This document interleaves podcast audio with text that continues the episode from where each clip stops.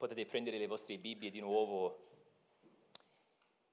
per poi andare ad Esodo 20. Esodo 20.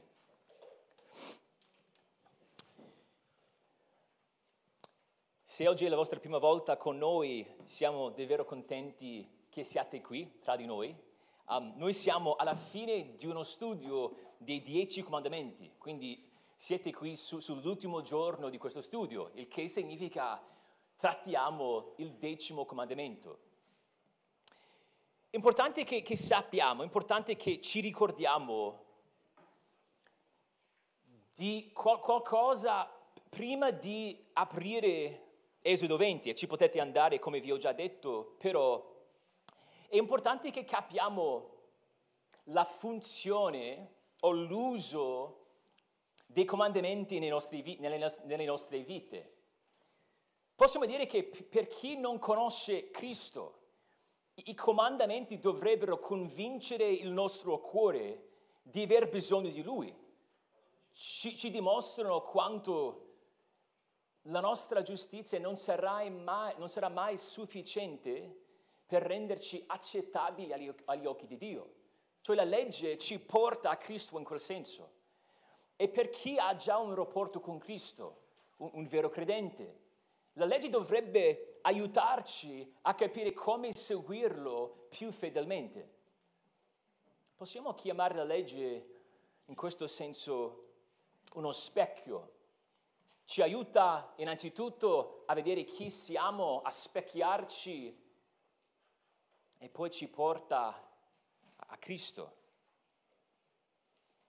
Leggiamo questo decimo comandamento, Esodo 27 a 17. 20, 17. Il testo dice, non concupire la casa del tuo prossimo non concupire la moglie del tuo prossimo, né il, servo, né il suo servo, né la sua serva, né il suo bue, abue, né il suo asino, né, né cosa alcuna del tuo prossimo. Preghiamo. Signore, prepara il nostro cuore affinché siamo pronti ad umiliarci dinanzi alle perfezioni della tua legge. Preghiamo queste cose nel santo nome di Gesù Cristo, nostro Salvatore. Amen. Come abbiamo già detto, siamo arrivati alla decima parola del Decalogo, l'ultimo dei dieci comandamenti. Però non possiamo permetterci di prendere un fiato tutto per dire è troppo presto per tirare un sospiro di sollievo, perché ci sono ancora angoli nascosti nel nostro cuore che dobbiamo scoprire. E questo comandamento, forse di tutti gli altri, ci denuda di un concetto troppo alto di noi stessi. Nel decimo, nel, decimo comandamento il nostro Salvatore ci prende per la mano e ci dimostra senza ombra di dubbio perché dobbiamo essere tutti quanti poveri in spirito. Io ho molta esperienza con le intercapedini nella nostra città e ho tutta questa esperienza perché ho un vero talento per lasciare cadere oggetti nel momento sbagliato quando sono in giro camminando sul marciapiede avrete notato, avrete visto tutte le griglie, le gratte che sono ovunque. E cosa c'è sotto queste griglie e le gratte? Un vuoto, l'intercapedine. Ho lasciato cadere le mie, le mie chiavi davanti alla chiesa, c'è un piccolo buco, sono entrati proprio lì dentro, è stato bellissimo. Sono sceso io. Un'altra volta in via Malta avevo di nuovo il mazzo di chiavi, è entrato sempre nell'intercapedine. Quella volta mi sono preso un bel filo, una calamita e dovevo pescarle, ci sono riuscito. C'era pure un tizio lì vicino che mi tifava, bellissimo. Un'altra volta andavo in giro e, e mi è caduto um, un auricolare in questo intercapedine mo- molto profonda. Meno male c'era un'autorimessa. Sono sceso in questa autorimessa interrata c'era un meccanico e mi ha lasciato entrare per mezzo di questa porta. È stata una porta stranissima perché c'erano queste cose che um, erano lì poste dinanzi a questa porta e il meccanico, meccanico mi ha detto che non si usava mai quella porta. E mi fa, ma non è un posto sano lì dentro. Ovviamente mi sono infilato, mi sono ripreso la cuffia infangata e me ne sono andato. Forse non sapevate di tutto questo mondo sotto i vostri piedi, il mondo delle intercapedini. E nello stesso modo in cui puoi passeggiare a Genova senza mai renderti conto di, questa, di quest'altro mondo, per così dire, possiamo considerare il nostro peccato in un modo simile. Cioè rimaniamo sempre sulla superficie, vediamo peccati fino a un certo punto, possiamo nominarci, chiamarci peccatori, però non abbiamo capito la profondità di quello che giace nel nostro cuore. Il, decimo comandamento ci esorta dicendo che, che ci sono dei posti non sani nei nostri cuori, posti nascosti, posti occulti. Il decimo comandamento ci aiuta a scendere, per così dire, in questi posti. La parola di Dio è più affilata di qualunque spada a doppio taglio. Giudica i sentimenti e i pensieri del cuore. Sì, leggiamo questo libro, ma, ma in un certo senso possiamo dire che questo libro ci legge, cioè legge noi. La parola ci permette a scavare per arrivare agli strati più profondi del nostro cuore sbuccia i livelli della sporcizia del nostro peccato.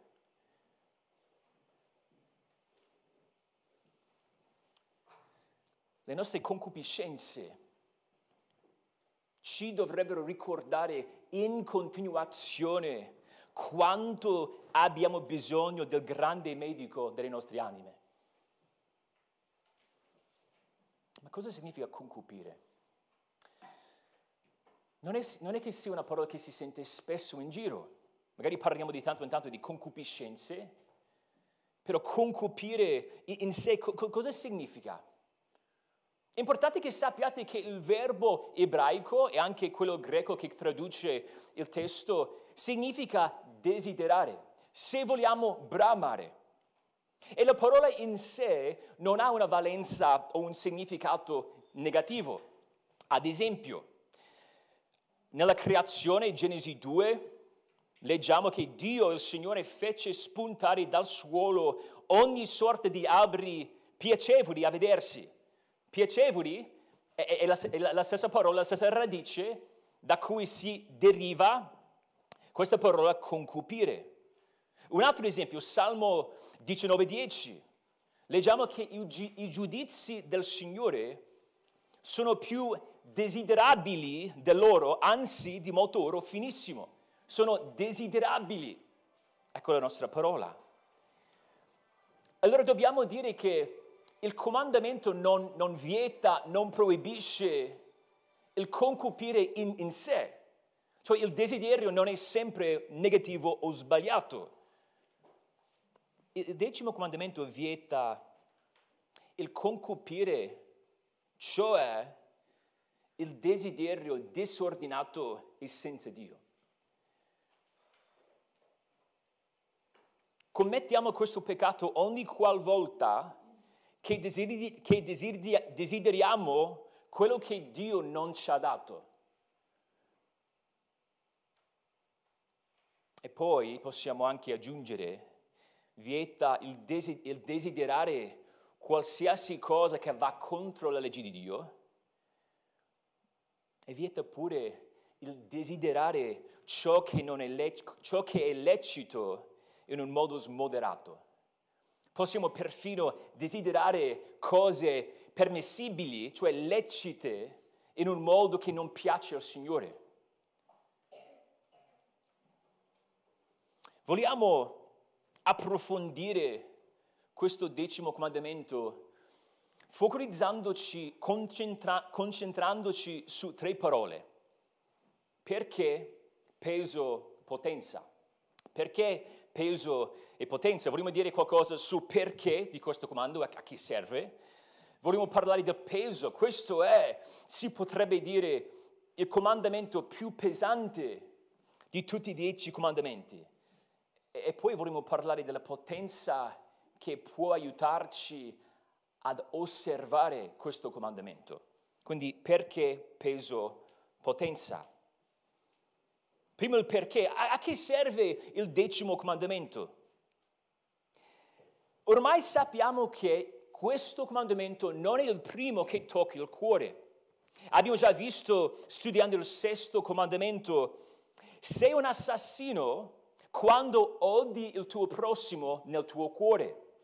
E poi studiando il settimo comandamento abbiamo visto che se desideri una donna nel tuo cuore, hai già commesso adulterio.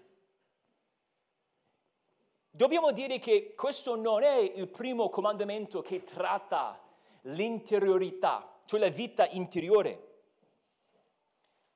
Non, non proibivano gli altri comandamenti soltanto azioni esteriori. E poi c'è l'altra cosa da dire guardando il versetto 17, è che parla di non concupire la moglie, però abbiamo già parlato di mogli nel settimo comandamento contro l'adulterio. Stiamo parlando di oggetti che si possono rubare, ne abbiamo già parlato nell'ottavo comandamento. Allora che serve questo comandamento? Cos'è che mi dia in, in più?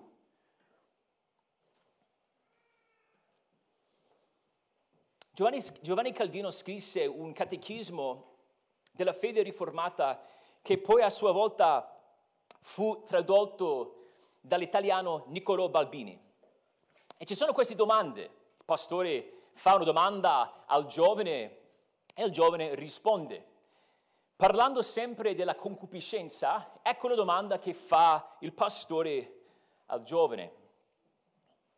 Dice, o chiede, dunque, intendi dire che fin qui sono stati proibiti quei cattivi sentimenti ai quali gli uomini acconsentono e si sottomettono, ed ora invece, parlando del decimo comandamento, ci è richiesta un'integrità così perfetta che gli animi nostri non ricevono alcuna malvagia bramosia e gli stimoli o inciti al peccato.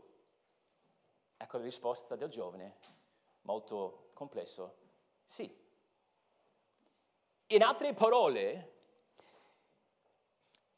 questo comandamento va oltre gli altri in questo senso sta parlando strettamente del, desid- del desiderio, um, del desiderio in sé. Perché il desiderio in sé è già qualcosa di peccaminoso. Il desiderio, il desiderio di peccare è già peccato. Anche se c'è quell'idea, quella, quella scintilla all'inizio dell'inizio di un peccato, quel desiderio, e anche se non accolgo, anche se non abbraccio quel desiderio, secondo il decimo, decimo comandamento è già peccato soltanto avere quel desiderio. Ancora prima di decidere di fare qualcosa, ancora prima di, di, di decidere di pensare qualcosa con la nostra volontà, pecchiamo con i sentimenti e gli affetti del nostro cuore. Avete notato che si ripete due volte il verbo non concupire? Due volte. L'unica volta che succede in tutti i dieci comandamenti. E per sottolineare l'importanza di questo comandamento. Il decimo comandamento completa i dieci comandamenti in questo senso se infrango in qualche modo questo comandamento, se desidero il creato anziché il creatore, sono colpevole dell'idolatria, cioè infrango pure il primo comandamento. Per di più possiamo dire che la concupiscenza, cioè il desiderio cattivo, è la sorgente di ogni peccato. Ogni peccato inizia con un desiderio sbagliato. E potremo guardare ognuno dei dieci comandamenti per vedere che questo è assolutamente vero. Quindi in un certo senso il decimo comandamento mi dice no, non puoi andare via pensando di aver aderito a questi comandamenti. No, non puoi mica andare via pensando ma non ho fatto il, il, il sesto, non ho mai ucciso, settimo, non ho mai commesso adulterio. Perché de- devi capire che sei già colpevole se hai desiderato in qualsiasi modo queste cose. Se il tuo cuore è mai stato tentato di voler andare dietro queste cose, sei, sei colpevole. Andate a Genesi 3, perché vediamo la concupiscenza già in questo primo peccato.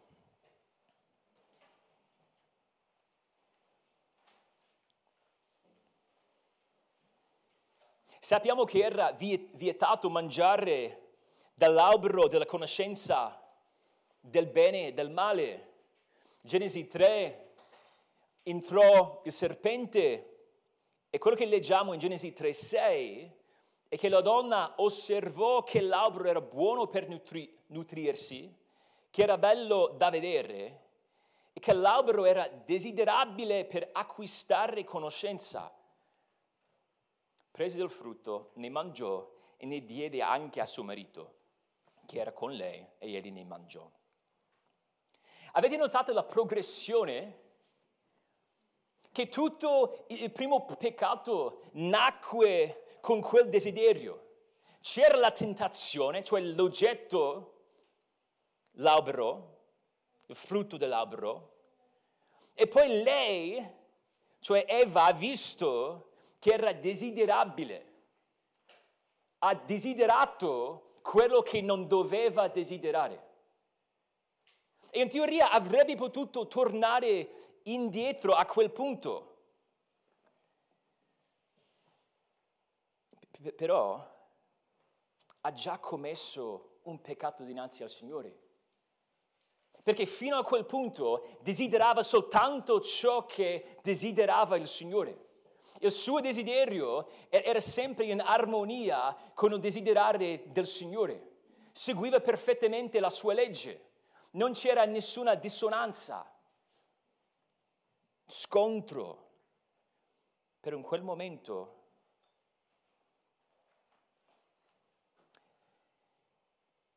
iniziò a bramare ciò che andava contro la legge di Dio. Possiamo andare a Giosuè 7, Giosuè 7. Penso che abbiate in mente la storia, lì Giosuè 7. Leggiamo la storia di Achan. Achan aveva preso dell'interdetto, all'inizio del capitolo 7 ci dice ciò, cioè ha preso gli oggetti che doveva distruggere. Dio ha detto in modo esplicito non potevano saccheggiare queste cose, non poteva prendere per se stesso il bottino, non aveva il diritto, ma lo fece e nascose queste cose dai leader di Israele. Nel versetto 21 leggiamo un linguaggio che è quasi identico a Genesi 3. A questo punto disse tutto, si, um, spiegò tutto quello che aveva fatto. Disse, ho visto fra le spoglie un bel mantello di Shinyar, 200 sicli d'argento e una sbarra d'oro del peso di 50 sicli ho, ho desiderato quelle cose e le ho prese. Ecco, sono nascoste in terra in mezzo alla mia tenda e l'argento è sotto. Vediamo di nuovo questa stessa identica progressione. Nacque tutto da questo desiderio nel suo cuore. Sì, c'era la tentazione, ma, ma, ma, ma il motivo per cui era una tentazione per Achan togliere queste cose, anche se Dio aveva detto in modo esplicito di non toccarle, era perché aveva concupiscenze, cioè desideri cattivi nel suo cuore.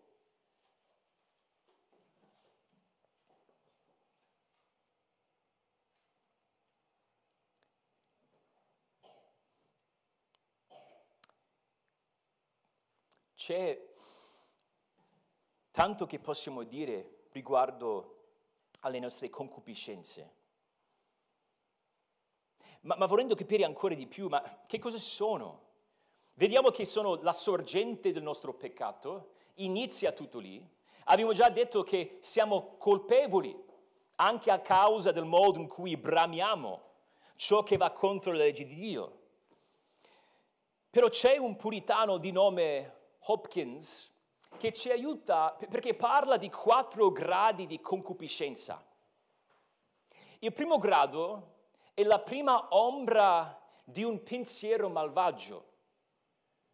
Dice che è l'embrione di un peccato, prima che sia formato in noi. È la prima traccia di un'idea cattiva. È quell'inquinamento subdolo che ci spinge o che ci um, infiltra dandoci l'idea di fare qualcosa che va contro il Signore. In Genesi 6 troviamo un esempio di, di, di questo. In Genesi 6 siamo proprio prima del diluvio. Genesi 6, 5 leggiamo che il Signore vide che la malvagità degli uomini era grande sulla terra e che il loro cuore concepiva soltanto disegni o tendenze o istinti malvagi in ogni tempo. Cos'era il problema? Cos'era, um, che cosa ha provocato il diluvio? La cattiveria dell'uomo, cioè la malvagità dell'uomo, ma in modo specifico i disegni del suo cuore, i suoi istinti, il peccato originale. C'è un secondo grado della concupiscenza. Quindi nacque, c'è l'embrione del peccato, però pecchiamo doppiamente quel, quando quel primo pensiero iniziale è, è nutrito con una certa misura di compiacimento e di soddisfazione. Cioè quando invece di confessare quella concupiscenza, la accogliamo in qualche modo. Consideriamo quel, um, quello stimolo lo prendiamo e ci riflettiamo sopra. Il terzo grado è l'assenso o l'approvazione del pensiero dell'intelletto. Nel nostro intelletto, cioè nella nostra mente, la legge ci condanna per mezzo della nostra coscienza. Ma c'è la concupiscenza o concupiamo quando il desiderio cattivo, nato e poi nutrito, viene, viene preso dal nostro intelletto, nel momento in cui decidiamo che anche se va contro la nostra coscienza e va contro la legge di Dio, lo vogliamo comunque. Cioè questo momento di inclinare il nostro giudizio verso il peccato. nasce, c'è la nascita, nutrimento, c'è quella decisione dell'intelletto e poi la volontà, terzo o quarto grado della concupiscenza. La volontà è pronta, è pronta decisa, e l'unica cosa che manca a quel punto è l'opportunità.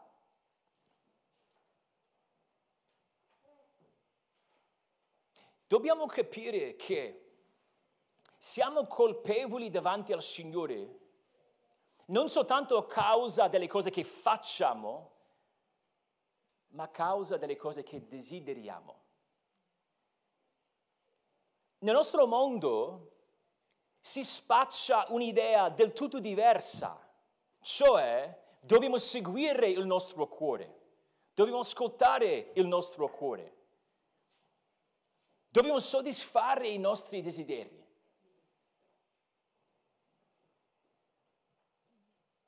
Però vediamo che i nostri desideri non sono affidabili.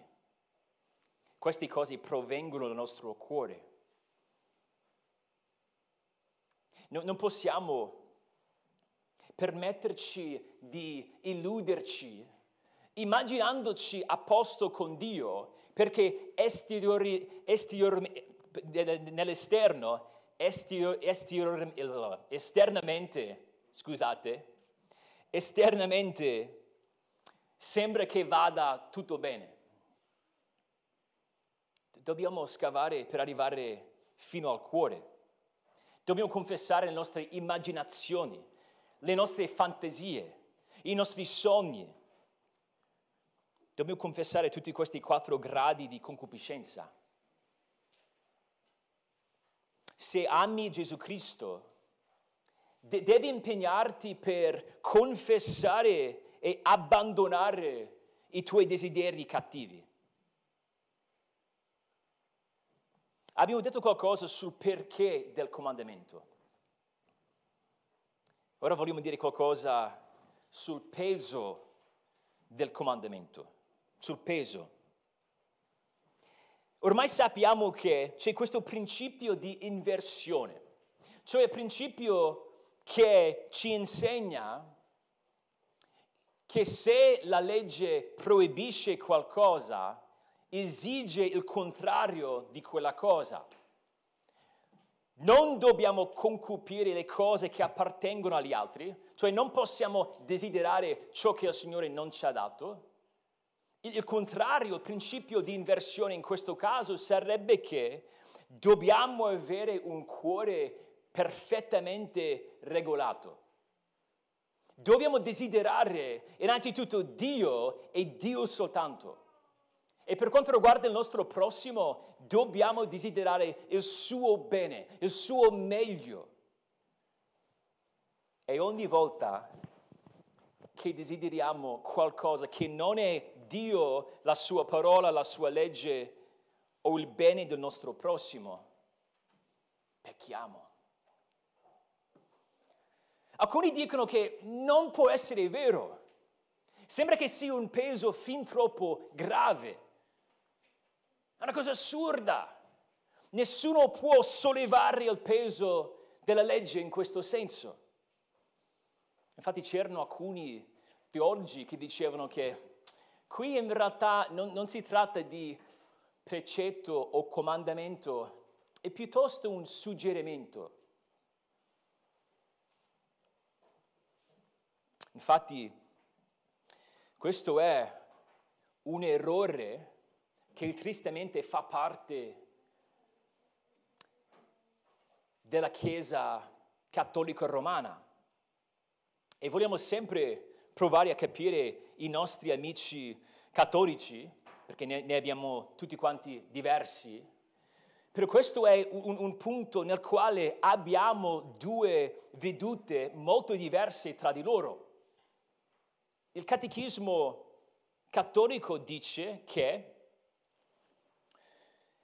dopo il battesimo c'è ancora l'inclinazione al peccato, cioè la concupiscenza, cioè l'incentivo del peccato, quello di cui parlavamo noi. secondo il catechismo, no, no, non è in sé un peccato. Anche se viene chiamato un peccato, la concupiscenza in sé non è peccato, almeno che non ci sia il consenso. Cioè se non acconsentiamo a quel desiderio, non abbiamo peccato. Posso avvicinarmi in qualche modo al peccato, posso desiderare di infrangere le leggi di Dio, però se, se non commetto l'atto in sé, non ho commesso un peccato. Il problema è che se non vedo la peccaminosità dei miei desideri, non vedo la gravità del mio bisogno per il nostro Signore. Andate a Romani 7, Romani 7.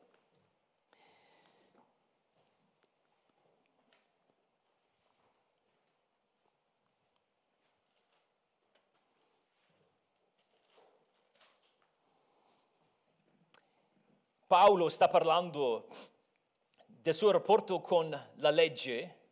La legge non è una cosa negativa, spiega.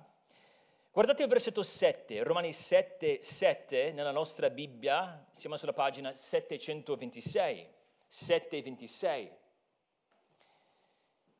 Dice, che cosa diremo dunque? La legge è peccato? No di certo, anzi, io non avrei conosciuto il peccato se non per mezzo della legge, poiché non avrei conosciuto la concupiscenza se la legge non avesse detto non concupire. In altre parole, questo decimo comandamento è diventato per lui una chiave interpretativa per, per capire tutto il resto della legge di Dio. È un comandamento impossibile, umanamente parlando, e non c'è nessuno che può portare il peso affidandosi o confidandosi nelle proprie forze di questo, di, di questo comandamento. Allora perché Dio ci dà il peso di, di questo comandamento? E il peso dovrebbe portarci a ricordare che siamo sempre bisognosi, siamo sempre vermi senza l'aiuto di Dio, siamo sempre povere.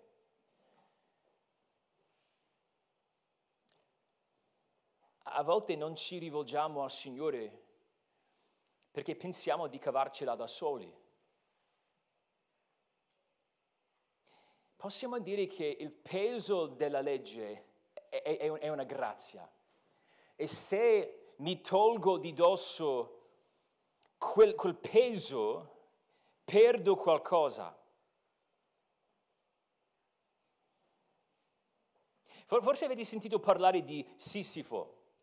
Sisifo è un personaggio omerico, era condannato a portare questo grosso sasso da, um, da, da, da sotto una montagna o, o da proprio l'inizio della, della montagna di un monte fino in cima, dalla parte bassa fino alla cima.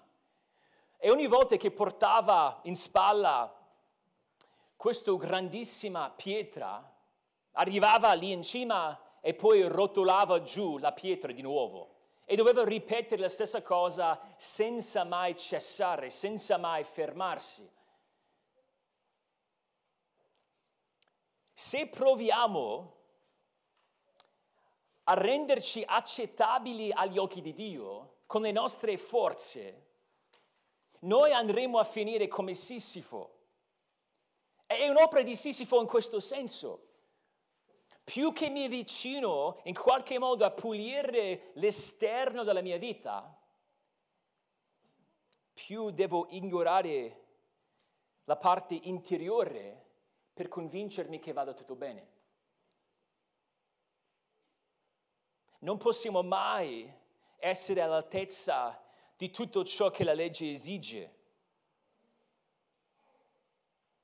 è un'opera, un compito impossibile soddisfare la legge per noi stessi. Ecco, ecco perché l'idea di um, dobbiamo soltanto fare abbastanza bene per compensare il male che facciamo non sarà mai sufficiente.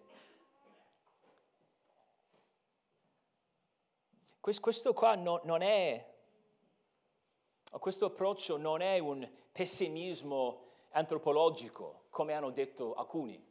Questo è un pessimismo, dobbiamo essere per gli esseri umani, dobbiamo amare chi siamo. E, e ciò è vero, noi siamo fatti all'immagine di Dio, ogni uomo ha tanti valori, però nessun uomo può pristinarsi perfettamente, nessun uomo può pulire perfettamente i suoi desideri.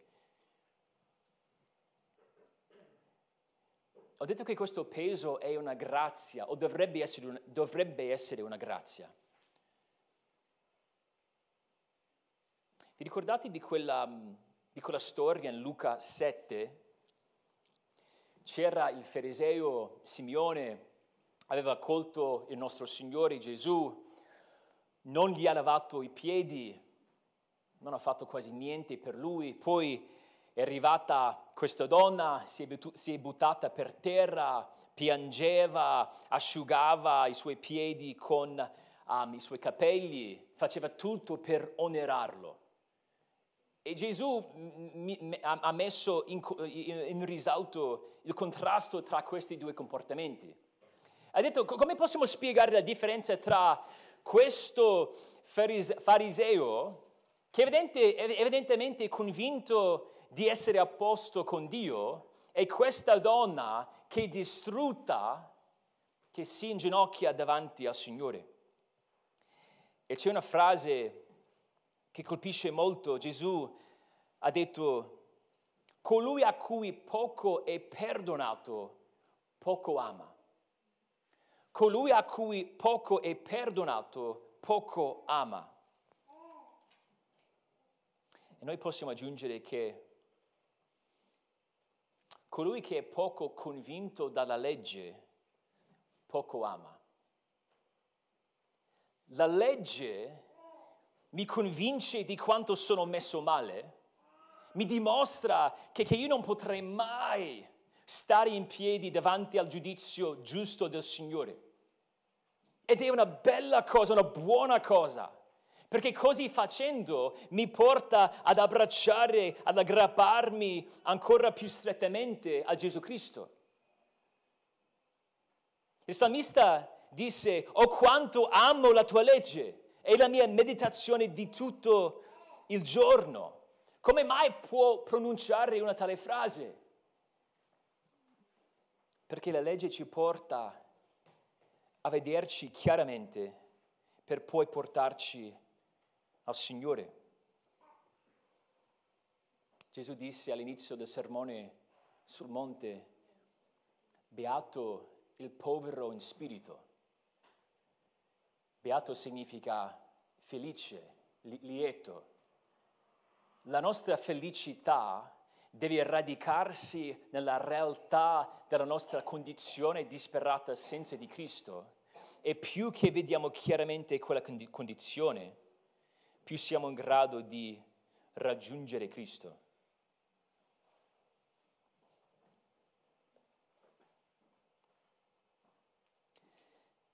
Il decimo comandamento vieta qualsiasi desiderio cattivo, però incomincia con il desiderio di possessarci di ciò che non ci appartiene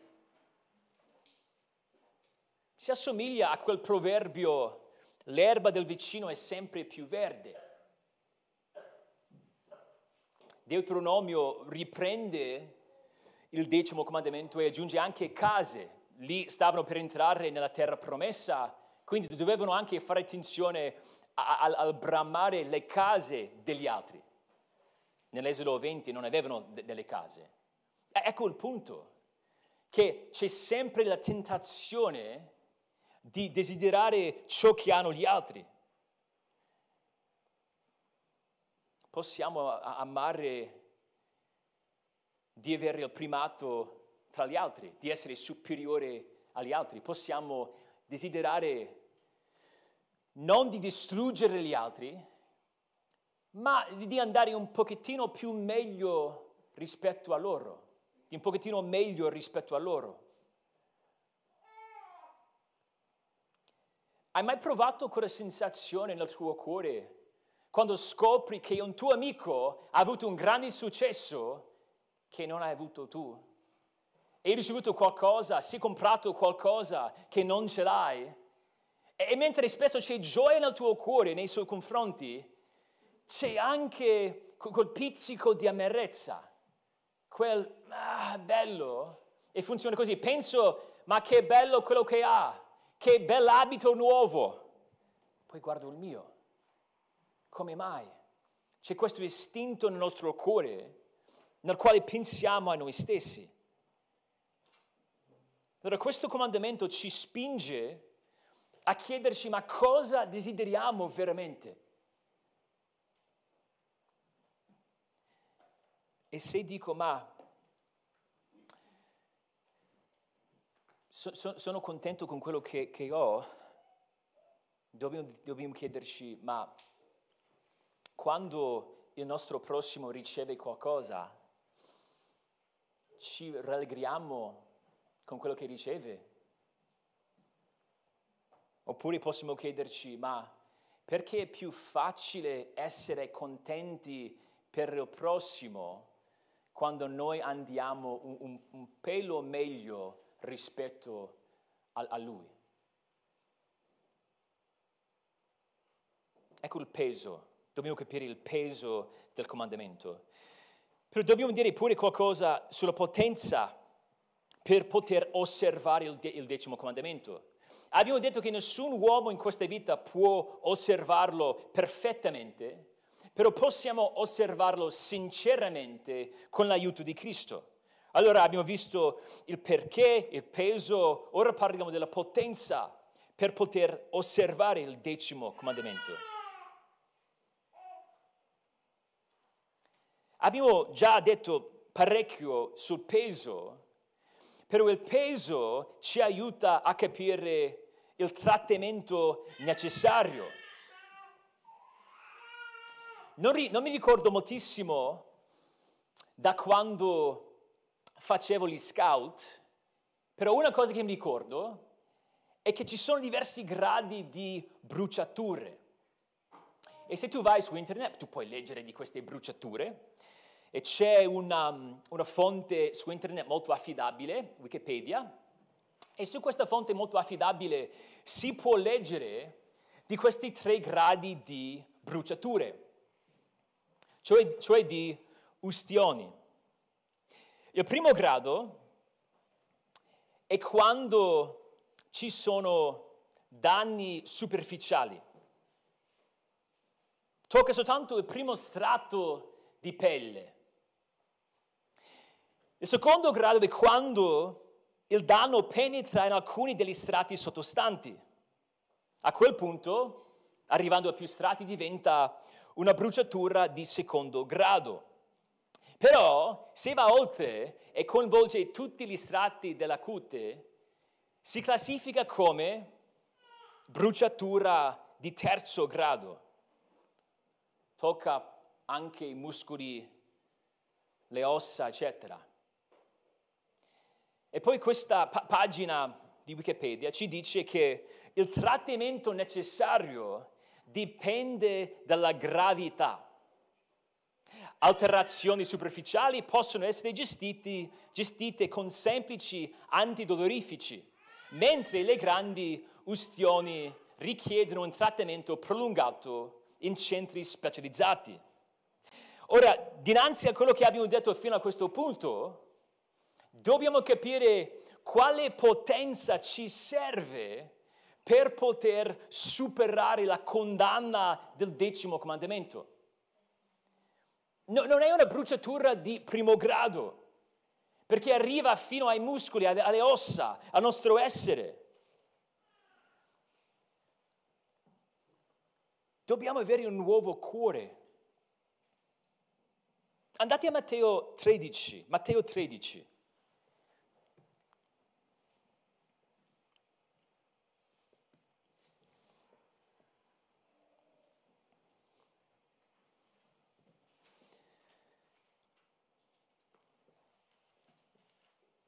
Matteo 13, 44.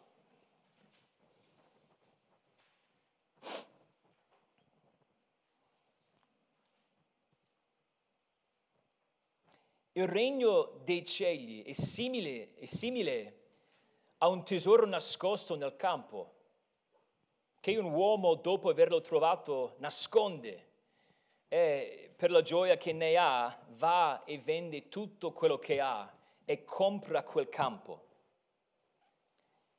Ecco la descrizione della vita in Cristo.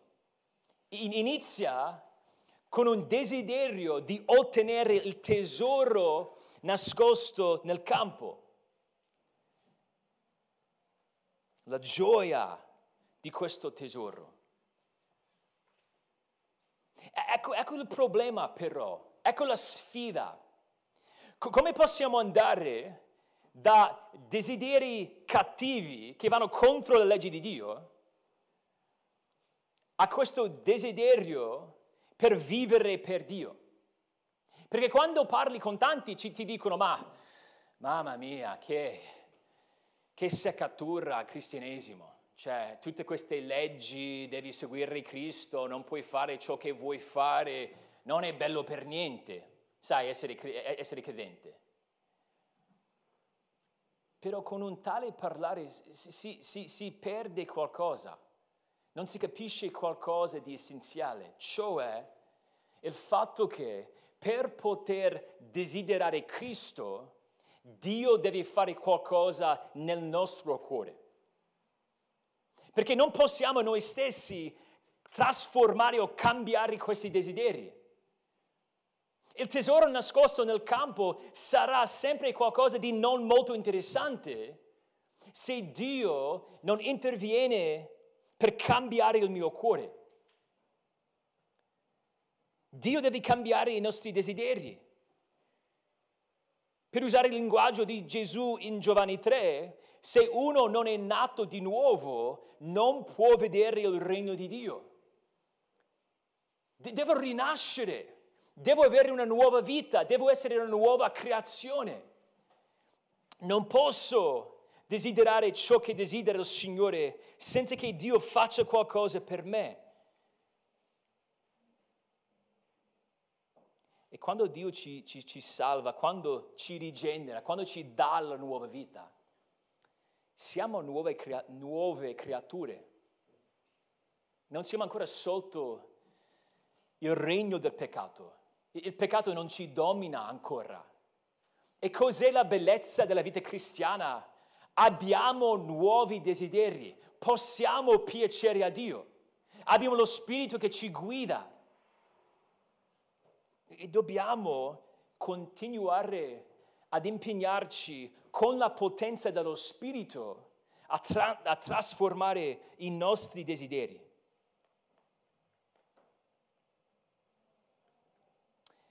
Se state prendendo appunti potete scrivere Gareti 5:17 che parla di questi desideri della carne e desideri, desideri dello spirito. si contrastano. Dobbiamo essere rinati e poi una volta rinati con lo Spirito dobbiamo lottare contro questi desideri cattivi secondo lo Spirito. E possiamo cambiare ciò che desideriamo. Stiamo par- parlando però di, di, di potenza. Come possiamo coltivare nuovi desideri? Se siamo in Cristo, se siamo rinati, dobbiamo combattere i desideri cattivi, i piaceri mondani con i piaceri di Cristo. Dobbiamo aumentare, dobbiamo coltivare il nostro amore per Cristo. Dobbiamo riflettere spesso sulla sua bellezza, dobbiamo immergerci nella sua parola, dobbiamo camminare um, per Galilea, Giudea con lui nei Vangeli, dobbiamo capire gli insegnamenti dei suoi apostoli. Dobbiamo stimolare il nostro cuore con pensieri celesti. Dobbiamo in Cristo abituarci a pensare con la mente di Cristo. I nostri desideri sono ancora mondani e cattivi, spesso perché abbiamo poco appetito per le cose di Dio. Non ci siamo impegnati per mezzo dello Spirito a coltivare questa fama della persona di Cristo. Dobbiamo cambiare la nostra dieta, per così dire. Se cresci negli Stati Uniti, mangi spesso panini al burro di arachidi, buonissimi. È una cosa normalissima. I miei figli quando andavano a scuola mangiavano, sai, due portate, la pasta, poi un secondo, eccetera, roba che non esiste nelle scuole statunitensi. Però per loro era, era normale. Per me era normale mangiare panini al burro di arachidi, per dire. Ha a che fare con la dieta, la cosa a cui ci si abitua. Noi dobbiamo prendere questi desideri, anzi dobbiamo identificare i desideri cattivi fin dall'inizio. Non possiamo scherzare con essi. Non posso dire, ma dai, soltanto un piccolo pensiero, è entrato, poi se n'è andato. Noi dobbiamo confessare quei peccati, dobbiamo ucciderli con la parola dello Spirito. E poi man mano dobbiamo coltivare far crescere un desiderio per la bellezza di Cristo. Dobbiamo apprezzare le sue perfezioni e man mano per mezzo dello Spirito diventerà normale. Preghiamo il Signore, preghiamo che il Signore possa darci la grazia per scendere nel sottoterreno dei nostri desideri, anche ora davanti alla Santa Cena. Signore, vogliamo supplicarti di darci la grazia per capire questo comandamento So che abbiamo detto diverse cose, però alla fine do- dobbiamo vedere semplicemente che questo comandamento ci chiude nella condanna più totale. Non abbiamo speranza, non possiamo salvarci lasciati a noi stessi. Padre, prego che tu possa salvare anche questa mattina, che tu possa far rinascere cuori anche in mezzo a noi stamattina e che tu possa farci scendere nella profondità della nostra cattiveria affinché possiamo capire come amarti più completamente, più pienamente. Preghiamo tutte queste cose nel nome di Gesù Cristo. Amen.